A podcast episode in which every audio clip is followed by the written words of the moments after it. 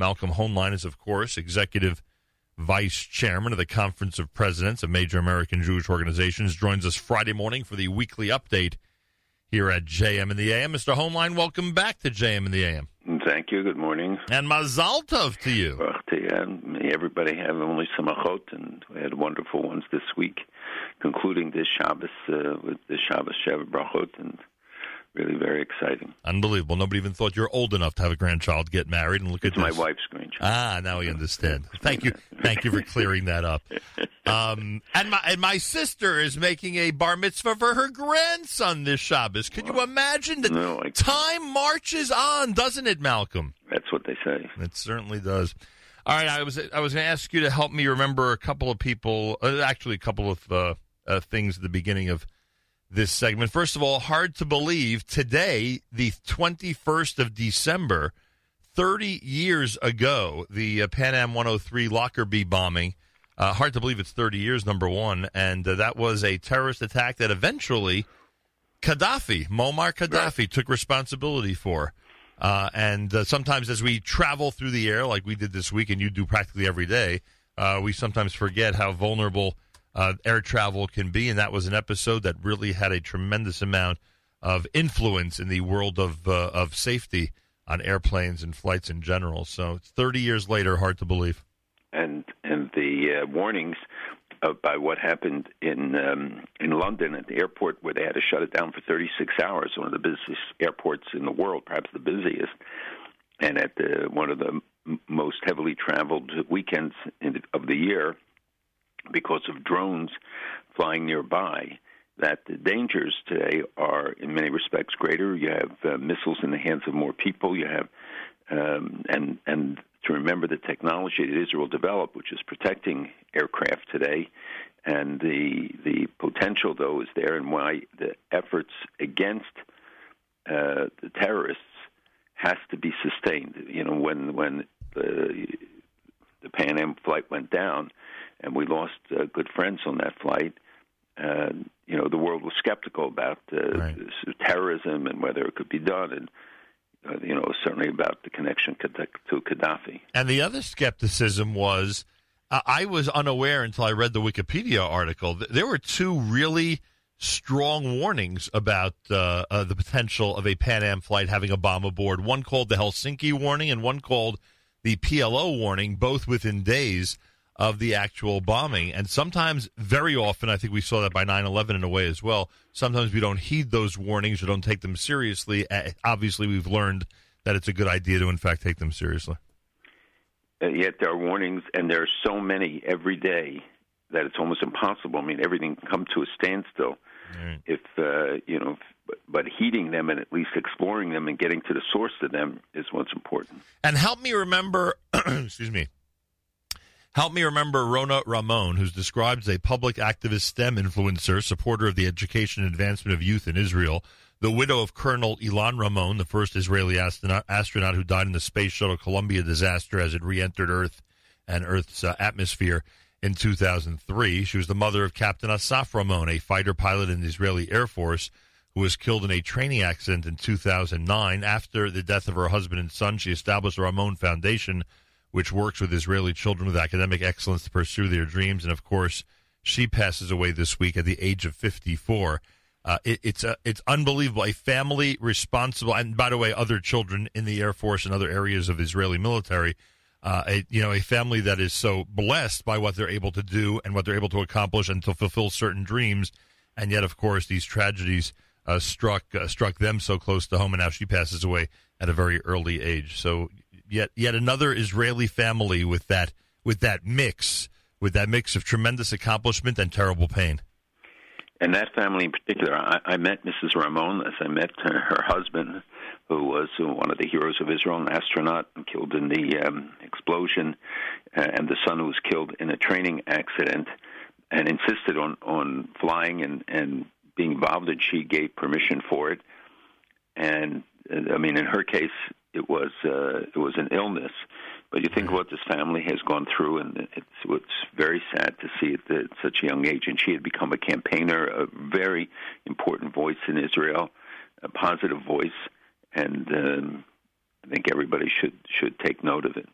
And um, two things. Didn't you? I, I, believe you had told us that uh, Ilan Ramon himself, meaning the astronaut who was killed in 2003 in the space shuttle disaster, he was part of the Iraq nuclear reactor team that went in. Am I correct? That went into bomb Iraq at that point.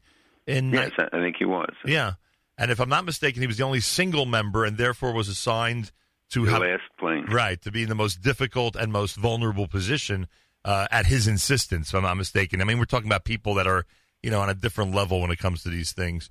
And uh, the other thing was, and I'm in the middle of uh, of Charles Krauthammer's final book, the one compiled by his son after his death, and he describes the difference between Challenger and Columbia. And I just I want to point this out because I thought it was so interesting that with the Challenger disaster, they were on their way uh, to fulfill this dream. With Columbia, they were on the way back after having fulfilled their mission and their dream, and that is why the reaction to the two episodes were so different, as only he, of course, can explain it. So I just wanted to point that out. I think some of our listeners would find it interesting if, in fact, uh, they would follow up and uh, and read that part of his book.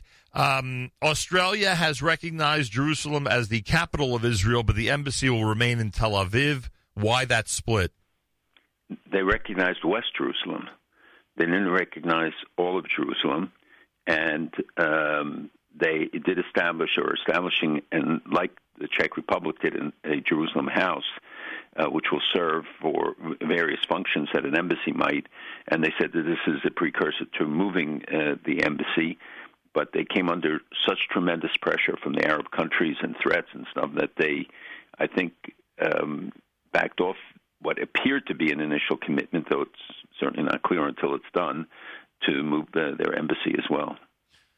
I uh, got that. Um, the news of the week, I guess, is that the United States and its president, President Trump, has decided to withdraw from Syria. We're all concerned and wondering what this means for Israel and security in general in the Middle East. So, first of all, your reaction to the decision by the president? Uh, look, I think on the, on the surface, at least, unless there's information we don't know, and certainly that's uh, usually the case, uh, it's a very s- surprising decision. Certainly caught his own team off guard. The fact that Pompeo, the Secretary of State, that uh, John Bolton, the National Security Advisor, the, Secretary of Defense, and all of them opposed this decision. I think the the uh, reaction in much of the world of opposition, even in places that you would not expect it, like uh, Holland, and um, uh, that uh, the Germans said they they were not aware of the decision. That people, um, the analysts across the board, generally, with the exception of Turkey, which came out in favor, Russia, which initially came out in favor, now expresses confusion uh, about the decision.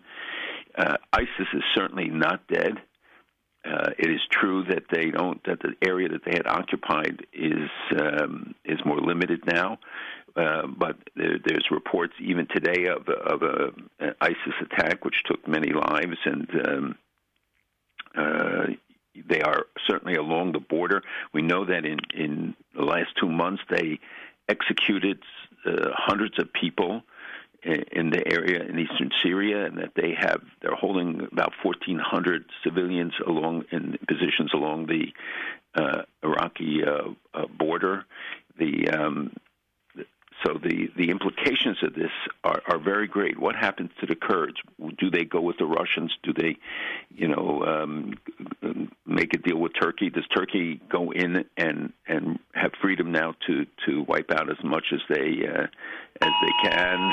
And sorry, that's, there's an alert, I guess, about the the flooding. Oh, good um, right.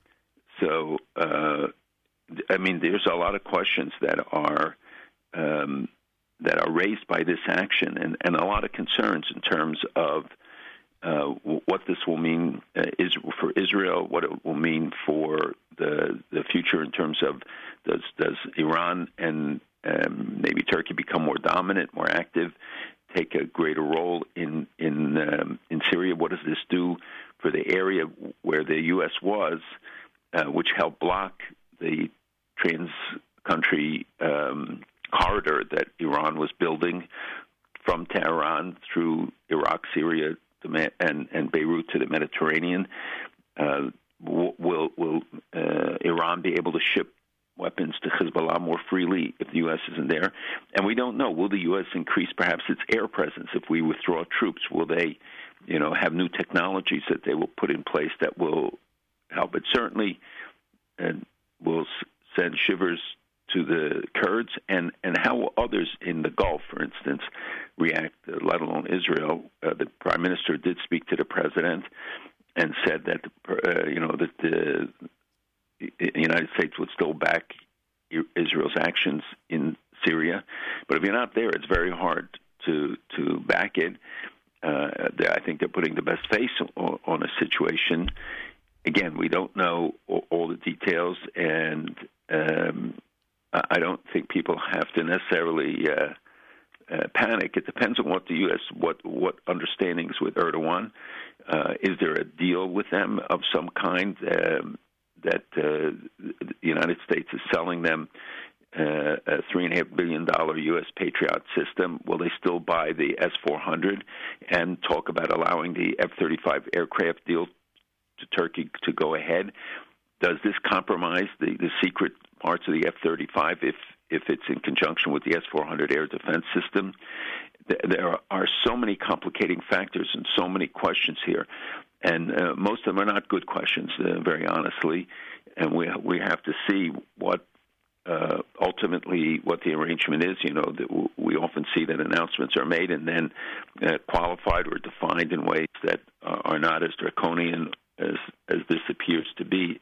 It's, um, implications, but it certainly raises a lot of concerns uh, on the part of our allies and and um, you know the definition of what what this defines in terms of the future, uh, how, whether people will have confidence, will, will you know they say that you can't rely then on, on an American word.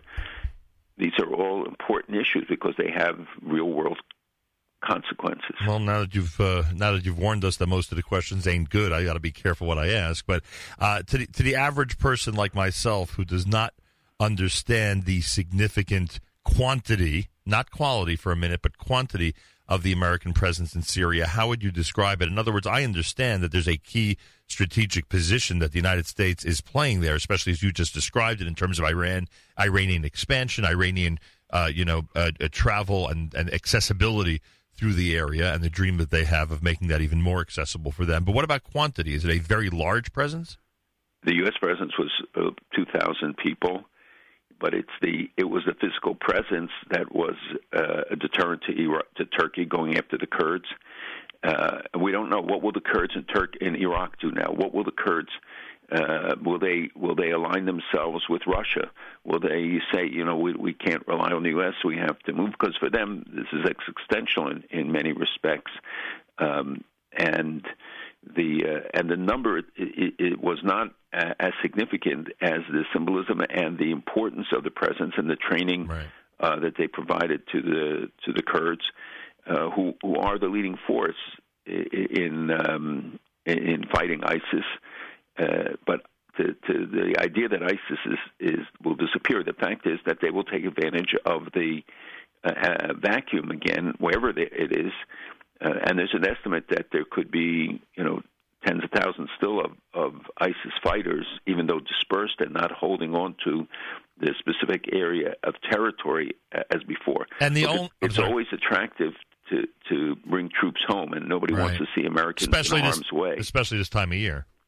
Yes, see, I'm here, but all, the time. I mean, right. it's a very popular call, and right. you know, Rand Paul has been advocating this, and maybe his influence has become outsized, which would not be a good thing. But the, when, especially when you have the lineup of very capable and experienced people coming out against it. Uh, and and in terms of the president, the only significant reason he gave is that ISIS is dead. Right? That was the that was the primary reason he gave for for. So being... one has to think that maybe the president, as some analysts have said, is looking ahead to the to 2020 and trying to fulfill his campaign promises. One of which was to bring the troops home. He's also bringing them back from Afghanistan. Um, and we, again, as I said, everybody wants to see the troops come home. The question is under what circumstances, what conditions, and what the consequences will be. Leaving Syria to, to I mean, the Russians obviously celebrate this and, and no, always take advantage of every uh, opportunity. No matter what they say, they're thrilled with this, right? of course, they're they're Right. happy with it in a sense, uh, but they don't want to see Iran become dominant in Right. in Syria either. And the, Russians have made no commitment of, of manpower. They have air power there and limited at that.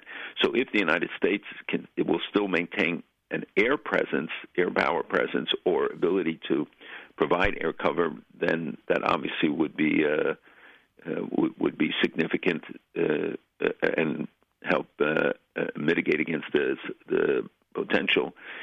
Erdogan is not the most reliable ally for the United States to to rely on to, and we don't know what was what the conversations between the president and Mr. Erdogan yielded. Like we will know in time, obviously, uh, but it, it would be very troubling if uh, if some sort of a grand bargain was signed that would enable a member of NATO to keep uh, the Russian S-400 system uh, in play, which is uh, very compromising, or uh, they, they supplant it with the three and a half million dollar U.S. Uh, uh, system. But at the same day, Erdogan was meeting with the Iranian leaders. It was Rouhani, and they announced thirty billion dollars in a joint goal for economic cooperation and uh, economic um, for trade. Uh, and, and in the meantime, Zarif was announcing that the United States finally came to its senses, not his exact words, but essentially, and adopted Iran's plan for uh, for the for Syria, meaning that, that they're taking credit for this uh, for the withdrawal. Right. well, well, I would assume that they've likely suggested it many times that the U.S. should get out. of course, they, they press forward all the time, and but uh, so is Turkey, and you know, leaving the the Kurds vulnerable w- would be a, a terrible thing, and they have proven themselves as the best fighters Right. in uh, in the Syrian war. Even with the limited capability, if if one would describe you know Russian capability in that way, uh, when it comes to Iran, they could fill that void, right? They could, it, with Syrian permission, they could fill that void of of blocking Iran Iran and its expansion and influence in the area. no, they won't. They would not do it, even if Syria. Well, they haven't, and they they have Because- limited some Iranian presence um, and cooperated with Israel, although it's a little diminished since the the incidents that uh, took Right. place several months ago. Um, but but Iran, but Russia does not want to invest. Russia's economy is in free fall. So is Turkey, and so is so is that of Turkey and, and of Iran, by the way. But all of them, uh, the expenditures that are involved. That's why Moscow uh, has to be given credit because they took a little investment and made a lot out of it, become the dominant force in in uh, Syria. Uh, Iran uh, diverts the money that it should be using to feed its people, and and uh, still carries out the adventurism, uh, continuing to to support Hezbollah and what we saw the develop, and it's not unrelated. You know, the the people tend to deal with each issue, and while it's far apart and it doesn't involve Hezbollah directly, it does affect it indirectly. And the information of a fourth tunnel that was found, the information of that parallel to it were whole underground networks of armed caches and and um, uh, facilities that were um, uh, um, that are being used for military purposes in southern Lebanon, and that the information we gave to UNIFIL, that Israel gave to UNIFIL about the Hezbollah tunnels, ended up with Hezbollah. It went to the Lebanese forces and then through them to Hezbollah, which means that undermines the confidence that they can have in even providing the information. Uh, uh, the Hezbollah did close the what I talked about last week, that precision missile plant in Lebanon, where they're upgrading the missiles with uh, much more um, accurate guidance systems, which is a real threat to Israel. And these sites were near the Beirut uh, airport. Uh, and underground uh, sites for the conversion of these missiles. So maybe they've done several hundred uh, of the 120,000, or some say even few, maybe even uh, fewer, even a few dozen. But the fact is that, that we've had this uh, um, development. The Hezbollah today is much stronger than it was in the last war. They have perhaps 45,000 uh, fighters, according to the IDF estimates, which is more than double over the past um, 10 years, 12 years. The rockets, of course, went from 13,000 to 120,000 in, in a similar period. The in 2006 when Hezbollah fired 3,500 rockets, as you everybody I hope remembers at Israel. Yep. it can now fire 1,200 a day, meaning that they can fire the same what they did in 34 days then in three days now. I mean, these are are uh, quantitative changes in, um, and and nobody can argue today because even the UN, in its asinine way, declared that the uh, tunnels crossed into Israel violate the Security Council resolution and violate Israel's international border. Uh, Hezbollah was trying to close its attack, uh, the, these, attack tunnels, and remember now five, meaning that they were going to attack in five different places was the was the was the uh, the goal of of, uh, uh, of the tunnels. So the Security Council met yesterday and couldn't even summon the courage, despite statements even from Sweden and Holland, to condemn Hezbollah on the tunnels, that they passed on the action. So the bias and Nikki Haley's speech yesterday really uh, tore them uh, uh, tore into all of these guys and and um, and pointed out that the problems in the region have nothing to do with the Israeli-Palestinian conflict, and that applies to what happened with the, the Syrians and with uh, uh what happens in Syria, and what's happening in so much of the region. That the UN is biased just can't get uh, overcome no matter how blatant or, or clear the issue is. And for Israel, it's a reminder that it has to be strong on its own. It has to have the ability to protect itself. That we can have great allies and great friends, and certainly the United States is. Uh, and uh, you know that even the bill that was supposed to provide the 10-year MOU uh, was not passed by Congress. It didn't get through. Rand Paul has been holding it up and it appears that they're going to have to start all over again in uh, the next session. It's a question I've gotten from several people, so that's the latest update. That it, it look it will be have to go to the um, to the next session, and that has not happened in in any. It, it, that has not happened in how many years?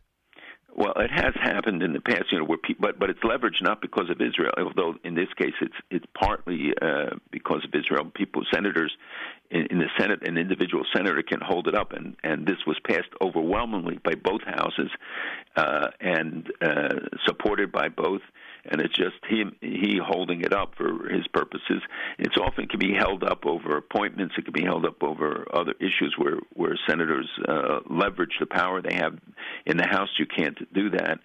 Uh, but yes, we're going to have to start all over again, and uh, God willing, it'll pass in the next session. America's one and only Jewish Moments in the Morning radio program heard on listeners sponsored digital radio around the world on the web at NachumSegal.com, on the Nachum Segal Network, and of course on the beloved NSN app. Support us and keep our programming going by going to fjbunity.org, fjbunity.org. And we recommend that before the end of the year, you join our 2018 campaign, fjbunity.org. Two notes on, on the Israel angle. So, first of all, I mean, you just said it, but to reiterate, uh, the prime minister has, of course, declared that we're I mean, essentially, I'm not quoting, we don't rely on anybody. If Israel needs to defend itself, it will in fact defend itself and will move forward and do what's necessary in order to protect the people of Israel, right? That's basically the attitude of Prime Minister Netanyahu after the American announcement, correct? And and his talk with the president, and of course, it's what he has to say. I mean, right. uh, we're not going to say we're not going to defend ourselves. We're going to continue to carry out attacks. That they have to. They have to have freedom of movement, even though it seems to be, in my discussions with some officials, uh, seem to confirm that they are more limited than what it was uh, before you know the incident with Russia and uh, that it is uh, that U.S. presence and U.S. backing is is all very important. But if our allies in the Gulf and if others in the region and if the uh, forces in in Syria feel more emboldened and the others feel our allies feel weakened by this and and question the commitments uh, made, uh, this all has dramatic impact on the, on the whole region and certainly on Israel. And with what you just described to us a couple of minutes ago regarding what's happening up north and the difference and the vast uh, difference in power that Hezbollah has, potential, let's call it, that Hezbollah has compared to 2006 I mean, are there are there people in the Israeli cabinet in Prime Minister Netanyahu's ear demanding a preemptive strike, demanding that the buildup is so great compared compared to what we've seen in the past, which was, of course, a horrific situation. That there's got to be some type of preemptive strike uh, by Israel, or or they're going to be behind the eight ball if Hezbollah starts up. Well, Israel has new technologies and has taken preemptive steps along the border. We have certainly have had a buildup, and people who visited Israel uh, have seen it and uh, note uh, and Israel's ability to detect these uh, these tunnels was a big setback for Hezbollah's plans. The fact that they closed that plant that I mentioned uh, obviously means that they know that Israel was going to take it out, and whether in fact it's closed permanently, we'll find out in time. Uh, but yes, this is um, Israel faces a different situation, and often people criticize the prime minister why he didn't do more in the south, is because he has to balance it also with the concerns in the north. And a two-front war would be very uh, difficult, and with the ability of Iran now, with with the Hezbollah under under Iranian uh, guidance, to to um, to do damage. You know, I, I, I just want you to understand how strong the the role of Iran and Hezbollah when people say the question, you know, does Iran really, other than supplying weapons, first of all, they're supplying weapons by land and by air and continue to provide uh, funding, even if it's more restricted than what it was. But you know that Hassan Nasrallah, the head of, of Hezbollah's first title, is that of personal representative of Khamenei in Lebanon. Ah not that of Hezbollah Secretary General. To me, that little tidbit was so important in such a statement about, uh, you know, the reality of what we're dealing with, and the Hezbollah's leadership is totally under the authority or subject to the authority of of Iran's leaders and, and others, and uh, this has been increasingly recognized. We know that it, it is the case uh, whether they, they what will happen if there's a conflict and when Iran decides that a conflict is in their interest. They don't want to see their huge investment uh, destroyed by an Israeli preemptive strike based right. on information that that Hezbollah is going to move. Uh, I think Israel has demonstrated uh, incredible restraint in finding finding these tunnels and now working to to eliminate them. Uh, it's people will say, why don't they just blow them up? Because it's it's much more complicated than that. These are you know infrastructures. You've seen the pictures in in uh, Gaza. Well, here they're built through rock. In in Gaza, you, you're digging mostly through sand, and it's it's an easier um, it's easier to do. Here they had a it's on a mountain or approaching a mountain, and therefore had to be had to go through solid rock, which is a much bigger undertaking. Unbelievable. The enemy is very creative. It's just amazing. Um, right. And people ask also, well, why didn't they just see it? You know, they have satellites. They do see it. They saw when trucks move. But here, uh, you had one that began in uh, in a cement factory, another that began in someone's home, uh, and often it's just cover. You know, there's cover from the neighborhood or whatever, and it's hard to know whether somebody's getting a furniture delivery or or getting missiles. Uh, so hard to track, but they do track all of it. They know that one out of every three houses has a missile in emplacement in southern Lebanon. Got it. All right. So this admission, somewhat public admission of the connection with Hezbollah and Iran. Um, how does this story about the the fear in Iran among its leaders of a possible overthrow play into this? Because I would think if in fact they were worried about actually being overthrown, uh, they'd become more desperate and, God forbid, you know, try to start up with Israel uh, from the northern area. Uh, so, first of all, what's the what's the likelihood of a, of a serious threat to their government at this point? I think it's serious, and I think if the West would do more to support the elements inside Iran, it would make a very significant difference. The economic conditions, as I said, uh, are, are, driving this. Uh, by the way, for Erdogan too, and he faces uh, municipal elections in, I think, in March uh, of next year of 2019, and uh, they're very worried because the opposition has finally coalesced. Which, if they had done in the last election, they might have beaten him, and his popularity is down because the economic conditions are are uh, terrible. Unemployment is high, so this could be um, very serious for him. Uh, but for for Iran, the the involvement in Gaza and in uh, Uh, Lebanon is very unpopular amongst the people. If you remember the demonstrations, they were yelling, "We will not die for Gaza. We will not die for Hezbollah. We will die for Iran," and call for death to the dictator in the last one as well. But this has long been the cry, and people see that that the country is half of it is in a drought. The tourism, everything is down. The, at the sanctions, the U.S. are working and even if the Europeans try to do bypasses, all the major companies have pulled out. There are about a thousand European companies still doing business, but they're small. Uh, mostly half of them in chemicals, which should send shivers up everybody's back, uh, and about a third in equipment and machinery.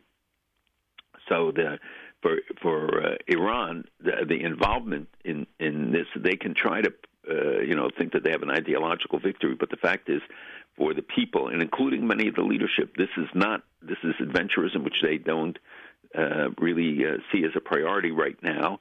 The, the and Khamenei uh, has to be concerned about the internal uh, situation. Ahmadinejad called for Rouhani to to to step down this week, uh, and, and there's been a rivalry, but I think that they're they're taking advantage of it. So you have uh, opposition from the extremes, uh, the extreme, I guess, right he would be, um, but also amongst the the population. Is he influential so, anymore, Ahmed? Ahmadinejad? Is he influential anymore, Ahmadinejad? He has a following amongst the security forces and elsewhere, but no, he's not. I wouldn't say he's uh, a candidate for to, to come back, but he, he would like to be. Right. But he, I don't think he has that big a, a base, and he wasn't a great success either. Uh, but uh, you know the the um, uh, involvements and the the level of of uh, of Iran's uh, both domestic suppression and activities outside. The fact is that they're still building abroad uh, and investing outside. The the, the Turks uh, as well. Turkey just building a big center in Caracas, Venezuela. He took over a huge center, which was supposed to be a mosque, but in fact, it's going to be much more than that, and it's part of his expansionist designs, building thousands and thousands of mosques around the world, which he controls, and uh, with and sends the message every Friday is an Islamist, uh, Muslim Brotherhood message. Hard to control these places thousands of miles away. I think history's proven that. It's not so hard when you have a network like the, the Iranians have, perhaps 50,000 agents in South America. They have Hezbollah training camps. They have a presence. The Turks uh, competing with them, and and have bases also uh, in many places from Syria to Sudan to Afghanistan. Uh, in the case of Turkey, both of them are in Qatar. Iran has uh, also, and and this is ideological. You know, where they go in to spread their ideology or or for economic uh, reasons, but mostly supporting uh, Islamist groups in Africa and, elsewhere. So it's it's a global hegemony that they both seek, and they are competing for. Uh, and there are others, the Wahhabis, who are also seeking uh, regional and global hegemony. A couple of things I got to ask you about. Do you have any any clarity on this Airbnb? It seems every day, you know, we hear that they've eliminated their policy. There, then we find out no, their policy really is still is still in effect. Any any update that could uh, bring any clarity to this for us? That is the update. that is it's, it's completely confusing. so they went to. I, I I I met with. They came to my office. I met with them. Um, I, I can't say that we made much progress. We at least explained what this will entail and why this is uh, such a serious decision and why we cannot let it stand, even if not for Airbnb's purposes, but because of the precedent that it sets for other companies. That Airbnb, as a business decision, should be reviewing it, let alone on a legal basis, where we believe it's discriminatory and there will be lawsuits, and uh, um, and some already have been filed but they're planning an IPO, public offering in the spring.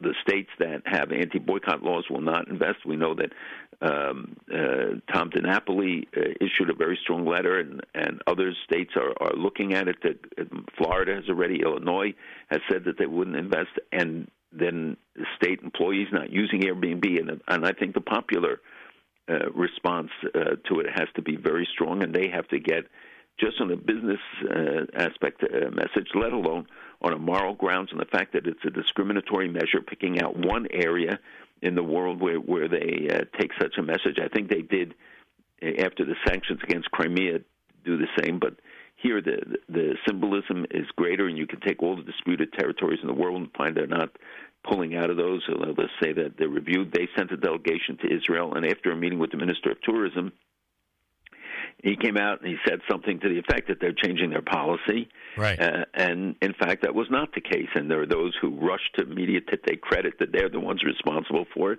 when in fact they have not changed the policy. They did say that they're going to invest more in Israel and that they're against BDS, and their decision isn't BDS. It's uh, because they didn't pull out of Jerusalem or out of the Golan Heights. Uh, and that they're going to invest more. And the this official from uh, Airbnb went to visit in uh, in, in um, Yehuda Shomron. Uh, but frankly, the, the decision is, is, cannot stand because of the precedent that it sets, and because it's a victory for uh, who put a lot of pressure, but the BDS movement. And look at their statements, and it tells you whether this is or is not seen by them as as that kind of. Uh, of a victory. What a confusing situation, and frankly, and, and lastly, rather, um, what was it in fact a terrorist exchanged in the Gilad Shalit deal who was responsible for the Ofra shooting? Yes, that's what it appears. Wow. And I hate to, you know, emphasize that, and I'm, you know, I, I, I know what that deal obviously meant to the Shalit family, but we spoke about this at that time for weeks, maybe months, uh, before that deal was made. And if there was one thing that uh, you were convinced about, was that uh, we would see, unfortunately, disasters from those who were traded uh, for him. But you know, like I the recidivism is is clear, and while Israel takes actions and uh, to try and make sure that those uh, who are involved in these things, um, you know, are held, uh, watched, or held to account. When you have such a large number, it's inevitable that you're going to have um, those who return to to terrorism, and unfortunately, we have seen it in many cases. Yeah, no doubt. All right, I thank you. I assume we are on for next week. Have a God willing. Mazal tov to you again. Have a wonderful Shabbos, and we'll speak again next week. Yes, Hashem. Thank Malcolm, you very much, and Shabbat Shalom. Shabbat Shalom. Malcolm Hoenlein is Executive Vice Chairman of the Conference of Presidents of Major American Jewish Organizations. Joins us Fridays for the weekly update here at JM in the AM. Reminder, if you enjoy these conversations, if you enjoy our unique programming every single day, all day, give as generously as you can to fjbunity.org. It is coming to the end of 2018. Uh, we basically have two ends of our campaign each year. The fiscal year at the end of June, when we ask you to uh, to join us in the regular campaign, and then those who have not yet given in 2018, we ask you to join us before the year comes to an end. So please give us, and, and there are those, by the way, who give more than once a year, who do in fact give twice, and we appreciate that. So please go to uh, fjbunity.org, FJB, Foundation for Jewish Broadcasting, fjbunity.org. Give as generously as you can and keep our programming going.